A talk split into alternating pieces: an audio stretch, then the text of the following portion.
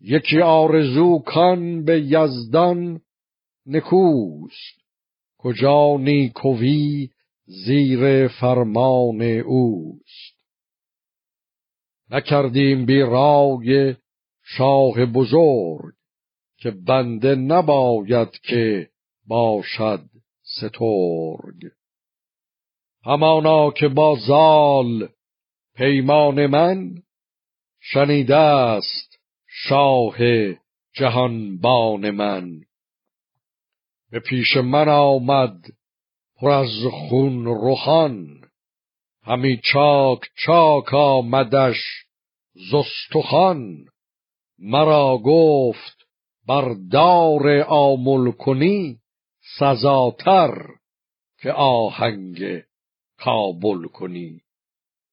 چو پرورده مرغ باشد به کوه فگنده به دور از میانه گروه چنان ماه بیند به کابل ستان چو سرو سهی بر سرش گلستان چو دیوان گردد نباشد شگفت.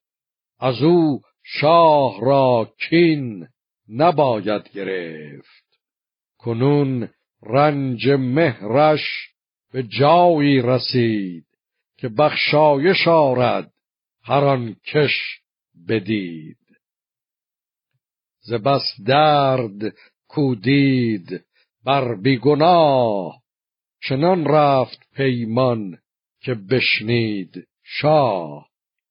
گسی کردمش با دلی مستمند چو آید به نزدیک تخت بلند همان کن که با مهتری در خورد تو را خود نیاموخت باید خرد.